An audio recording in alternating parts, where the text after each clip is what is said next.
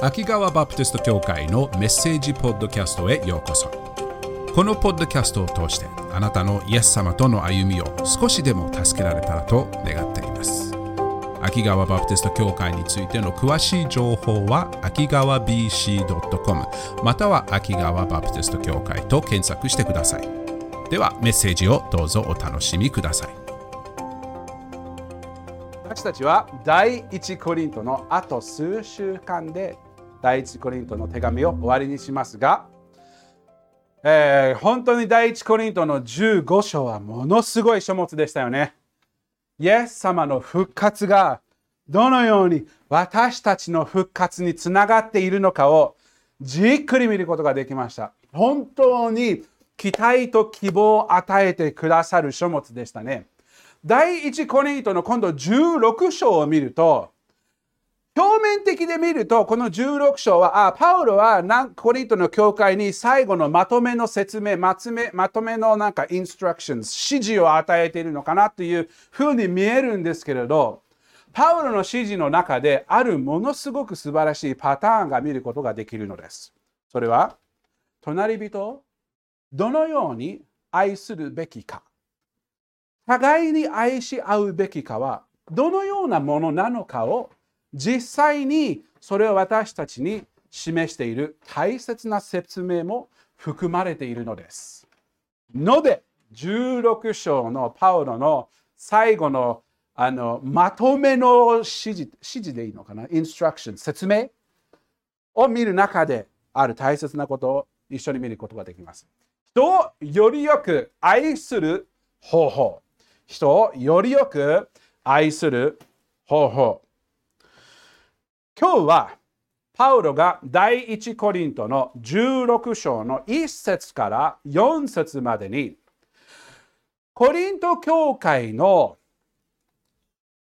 教会家族が別の教会エルサレムの教会家族にどのように愛を示すべきかの説明を見ていきたいと思います。一緒に読んでみましょうか。第一コリントの16章の1節からみんなで読む？みんなで読んでみますか？いきます。せーの。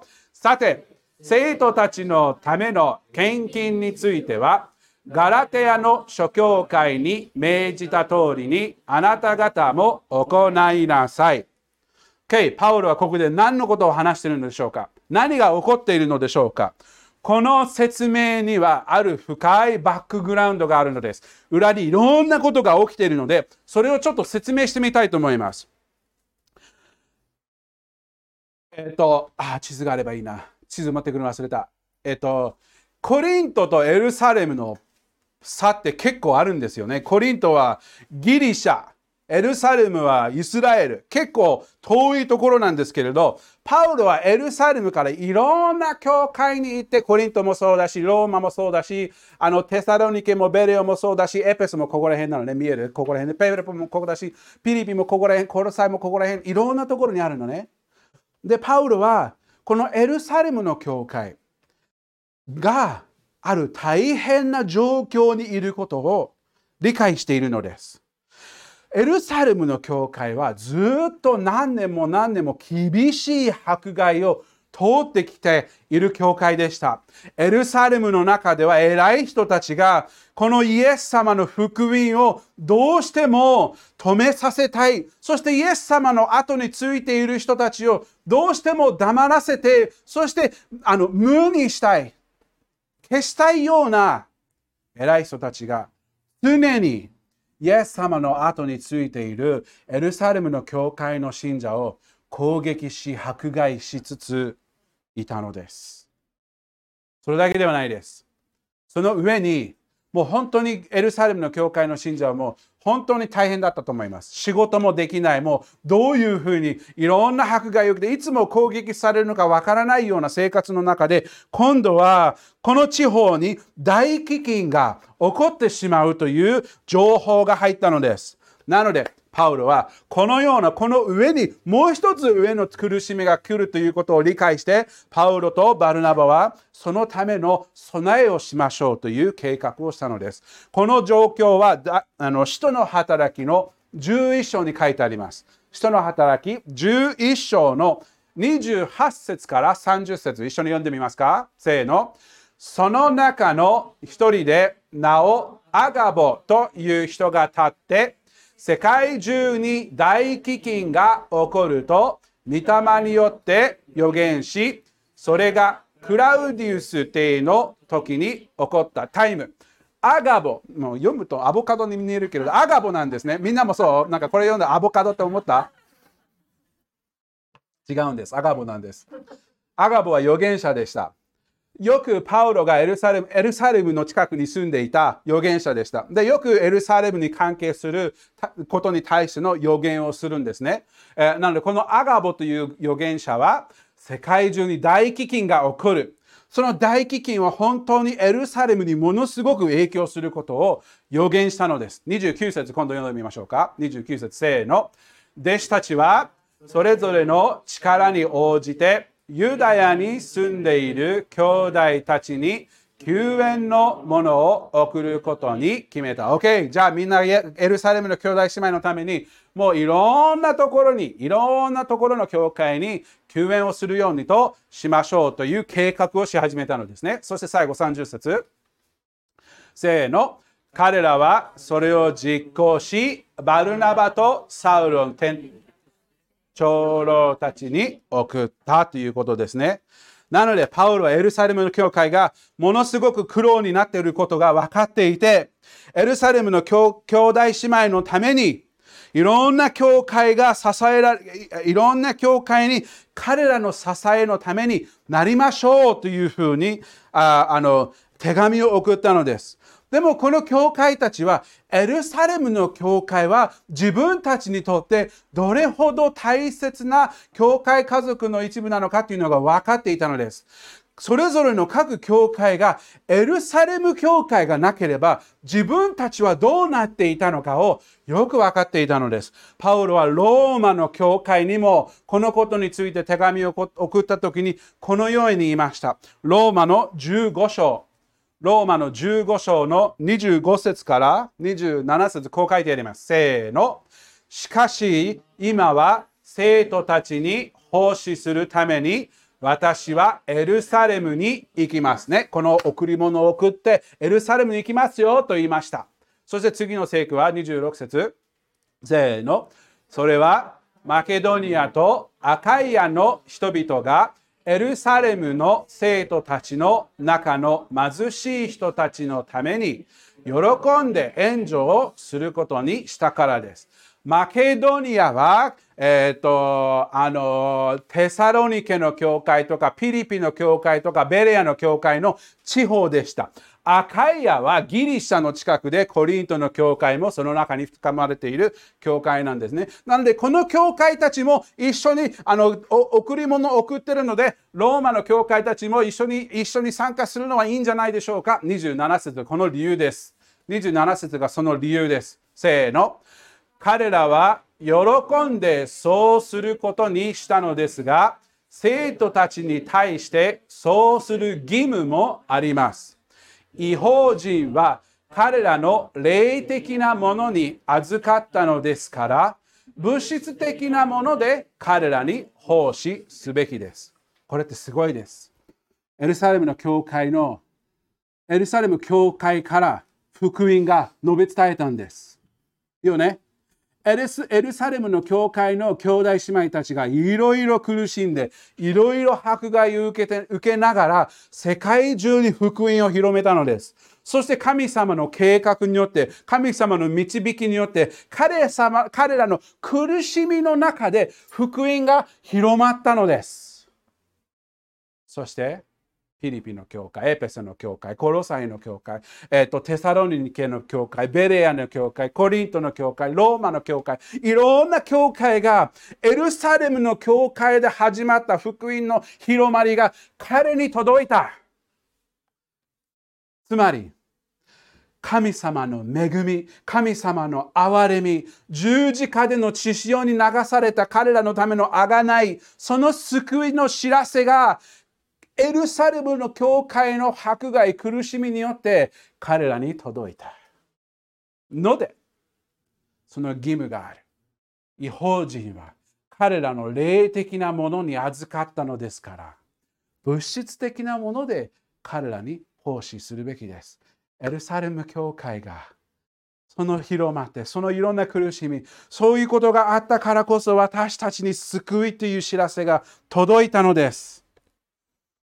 イエス様の救いのメッセージは、この一時的な物質的なものよりもはるかに尊いものである。罪の許し万物の創造主としての子供との子供の関係が与えられている。永遠にそれは続く。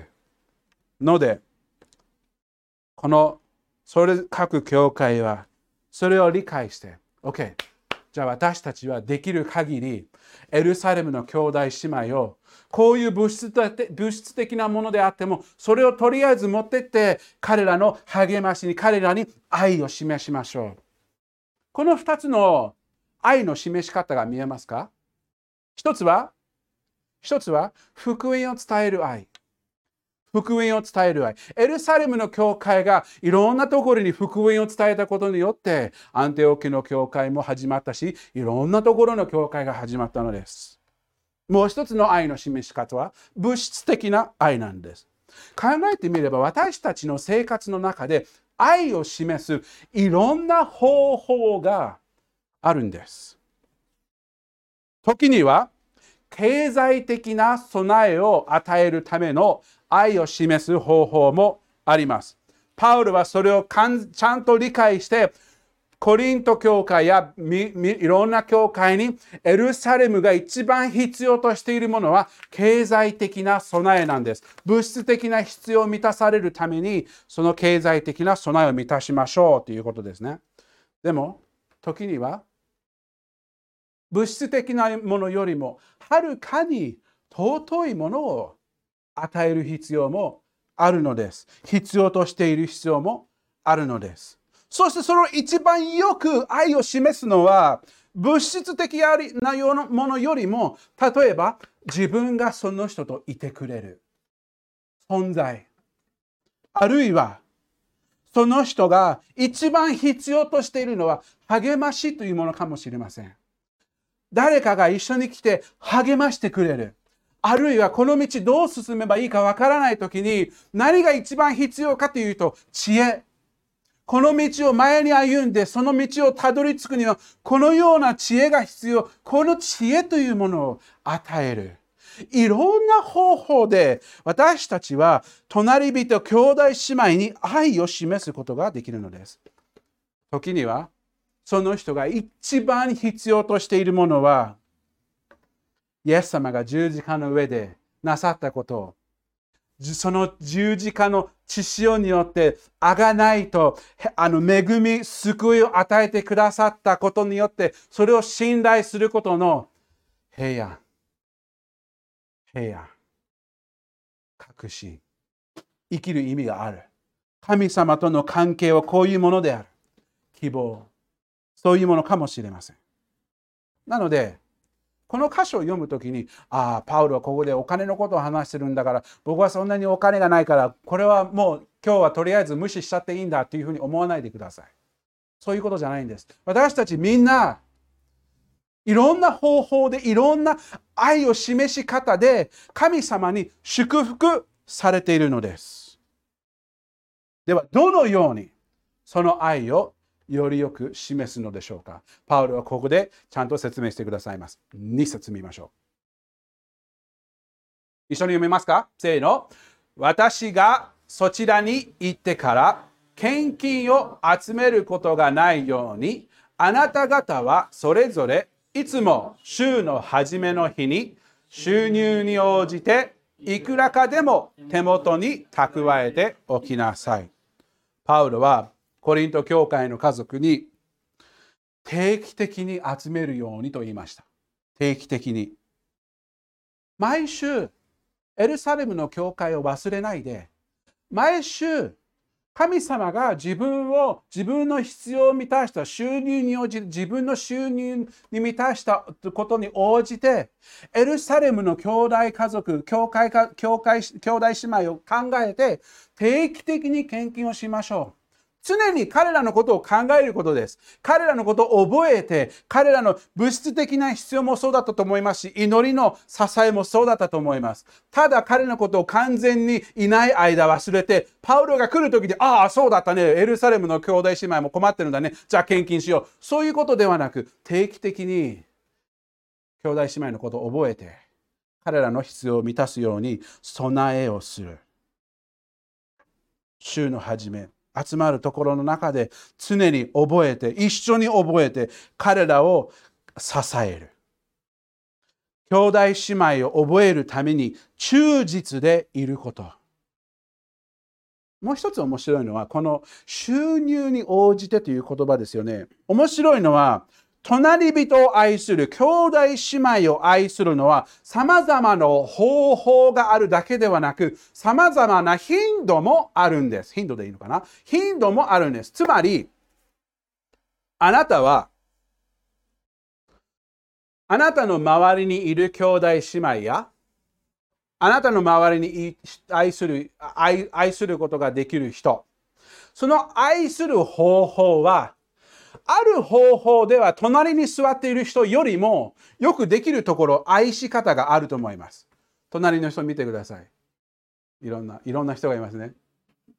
ある方法では、その隣にいる人に愛を示す、この人よりもこういうふうに愛することができる人が、ことがあれば、隣に座っている人があなたよりも愛することができる方法もあるんです。みんなそれぞれ方法幅だけではなく深さもそれぞれなんです。ある方法で知恵がいっぱい神様に与えられた場合は、もしかしたら経済的に与えられてないかもしれません。でも大丈夫です。経済的に愛せられる方法を頑張ってやって、そして愛され、あの、知恵というものにも一生懸命頑張って愛する大切さもあります。励ますのが上手な人もいれば、励ますのが苦手な人もいるんです。ので神様がなんかだんだん霊的な賜物の流れに似てますよね。神様私たち一人一人にいろんな方法で互いに愛し合ったり互いに支え合ったりする方法があるのでそれを忘れないで神様にのあの霊的な賜物の収入に応じて捧げるっていうのもすごく大切だと思います。愛することは様々な方法と同時に様々な頻度か言えば、深さで言えばいいかな。ということがあるのですね。なので、ある方法でそんなに愛せなくても大丈夫。できるだけやって、そして自分が与えられた方法でガンガン愛するという、そういう目的で考えるべきですね。自分を知る大切さ。自分を知る大切さがあると思います。神様がどのように私を整えてくれたのか。神様がどのように、どんな方法で私を祝福してくれたのかを見て、自分で自己、自己吟味というの？自己吟味して、それを理解して、あ、じゃあこれが、これがやるのが大好きなんだ。じゃあこうやって神様の教会家族を支えよう。そういうふうに考えることですね。一つは自分を知ること。そしてそれに集中すること。でももう一つあるんです。隣人を愛するためには、自分を知る大切さがあると同時に、彼らを知る必要もあるんです。その愛す、愛しようとしている人は実際に何が必要なのかというのも知る大切さがあるのです。どのようにそれをするのでしょうか ?3 節、4節、すごく面白いです。3節、4節。私がそちら、コリント教会ですね。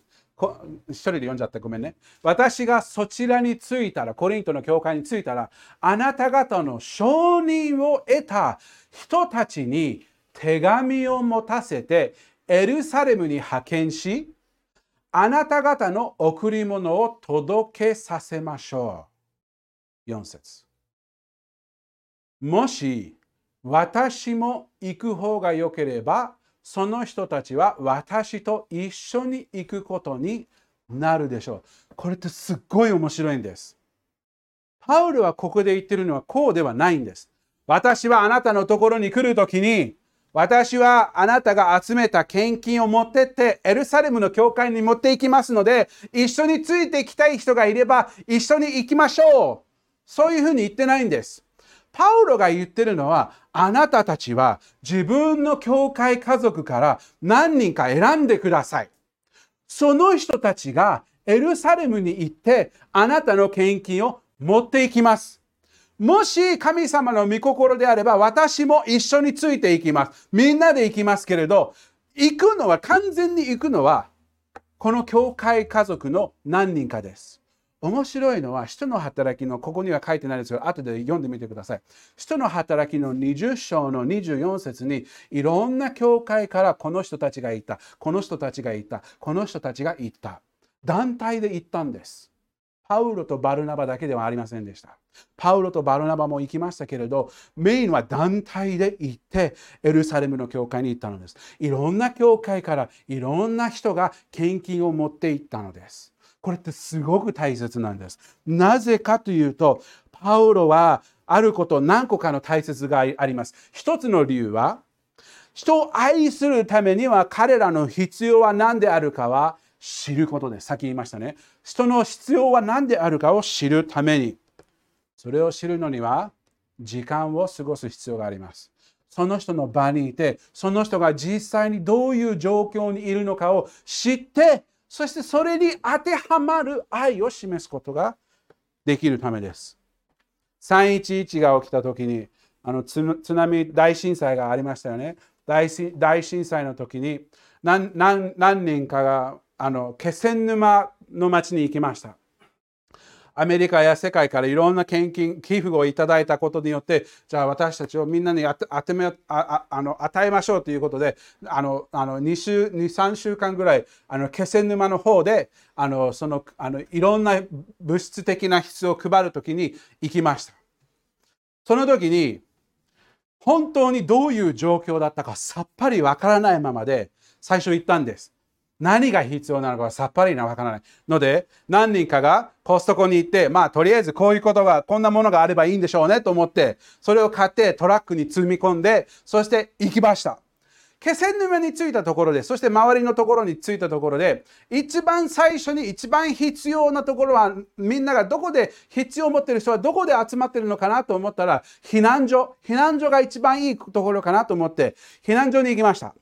避難所に行っていろんな箱持ってきてね持ってったところで周りにあの食べ物が詰め込んであった箱がもうもう天井まであの何何個かもうずっと天井まであってて服ももうかいっぱいあってあれここれいらいらないんじゃないのかなと思ってちょっとびっくりしました。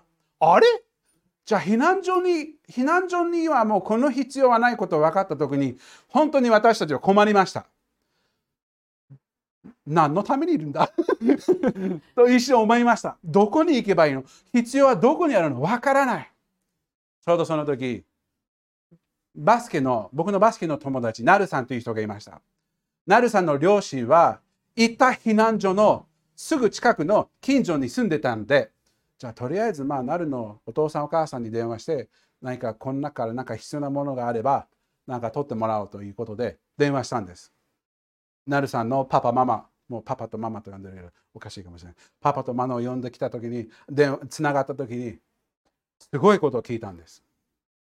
避難所で登録している人のための物質的なものは、避難所はその登録している人にしかあげられない状況でした。そのその本当に避難所から200メートルぐらいの別の近所の別の半分は完全に津波にやられてながらそのその次の100メートルは全然大丈夫。ので、津波でやられた多くの人たちは、近くに住んでいた家族や友達の家に泊まることにしたのです。避難所よりも知っている人と一緒に住んだ方がいい。でもそのことで彼らが必要としているものは避難所から直接もらうことができなってしまった。辛い辛い状況でした。それを知ってえっと、なるさんのお父さんお母さんはその近所にいるもう本当にもう周りの近所の人たちでした。電話を何個かかけてもうトラック2台で行ってあのあんまり避難所で配れなかったからまだ荷物がいっぱいでした。でその荷物をじゃあみんながあの使えるものだったら配りましょうかと言って電話をしたらもうもうもう5分か10分か15分ぐらいでいろんな人が入来てきてあのもうもう大こういうものがあるなら大喜びで受けと受け受けました。で、配り、配言葉が出ない。配り始めると、何個かはすごく売れ、あの、いろんな、あるものは喜んでいただいたけれど、あるものは、いや、そんなにこれは必要ではないですっていうことが分かったんです。あ、これはいらなかったんだ。その場で聞き始めたんです。何が必要なの？何が必要なの？灯油、パンパース、服。ある人はブーツ、畑のブーツがもうなくなっちゃ、流れちゃったからブーツが必要。ブーツを考えよう、考えようもしなかった。ある人は一般の日本人よりちょっと大きい人、あの筋肉もりもりのお兄ちゃんがいて、その人は僕に合う服がない。体が大きいから、OK、OK。それを理解してその人の必要を満たして次行く時には彼らが必要としているものを持っていくことができたのです。パウロはコリント教会や各地方の教会がエルサレム教会が何が必要しているのかを理解させるためにそれぞれ一人一人を送ったのではないでしょうか。そして彼らが兄弟姉妹がどのように困っているのかを理解してどのように祈ることができるのかどのように必要を満たすことができるのかを知らせるためだったかもしれませんね。それだけではないです。なぜパウロは彼らを送ったのかもう一つの理由があると思います。それはエルサレムの兄弟姉妹が今まで苦しんできた今までそんな迫害を通ってきたためにはちゃんと意味があることを思い起こさせるためだったかもしれません。ずっと彼らは苦しんでずっと迫害を受けたまま生活してるんです。もうそれがまさに彼らのライフスタイルです。迫害ライフスタイル。辛かったと思います。本当に私たちは自分の人生の中で一生懸命頑張っていて、頑張っていても、彼らは周りの人たちがどのようにこの苦しみを通っているのかがわからない時ってありますよね。覚えていますか？第一コリントの15章の最後の聖句。第一コリントの15章の最後の聖句。58節ですから、私の愛する兄弟たち、固く立って動かされることなく、いつも主の技に励みなさい。あなた方は自分たちの労苦が主にあって無駄でないことを知っているのですから。自分の労苦は本当に無駄でないということがたまに忘れやすい時期もありますよね。本当に辛い時期、本当に今の苦労の実は何なのか、何でこれをやっているのか。そういう時に神様は多くの場合私たちにその苦労の実をほんのちょっと見せてくれる時もあります。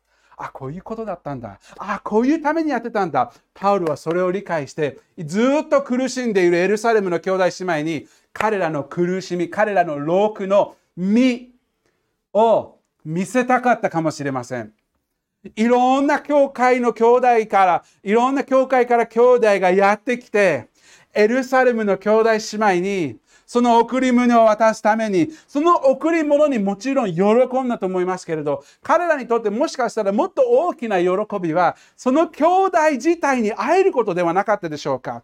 このために私たちはこんなに苦労したんだ。このために私たちは頑張ってきたんだ。この兄弟姉妹が救われるため、そして各教会の兄弟姉妹がそのように頑張っているのは、やっぱり苦労する甲斐が、甲斐、えっと、やりがいがあった。そういう目的でパウロは送ったかもしれません。神様が本当に私たちを使わせてくれた。エルサレムでこんなに厳しい状況を過ごしているのも本当に神様が私たちの苦労を使わせて大きな実を結ぶようにと私たちの苦労を使わせてくれたんだということを知らせた目的だったかもしれません。正直それは金や銀よりも尊いものではないでしょうか。意味がある。苦しむ意味がある。辛い時を通る意味がある。神様はちゃんとそれを使わせてくれるという確信を得ると、次の日は頑張ろう。次の日も OK、今日も頑張ろうというふうに思いませんか？やるがいがある。素晴らしいことです。最後の理由。各教会の教会家族が自分が定期的に集めて自分が与えられた少ない財産大きな財産から犠牲を払って集めた献金が実際にどのように使わされているのか実際にどのように神様がそれを使わせてエルサレムの兄弟姉妹を励んで励ましを与えたかを自分で自分の目で見る機会を与えたのではないです。エルサレムエルサレムと逆の逆のことですね。献金したことが神様がどのように兄弟姉妹を励ましてくれたかを見て見て、そして戻って各教会に報告する。すごかったよ。もうみんな大喜びだったよ。こういうふうに生活していて、もう大変だったけれど、私たちの献金で少し楽になることができたの。本当に感謝。続けよう。頑張ろう。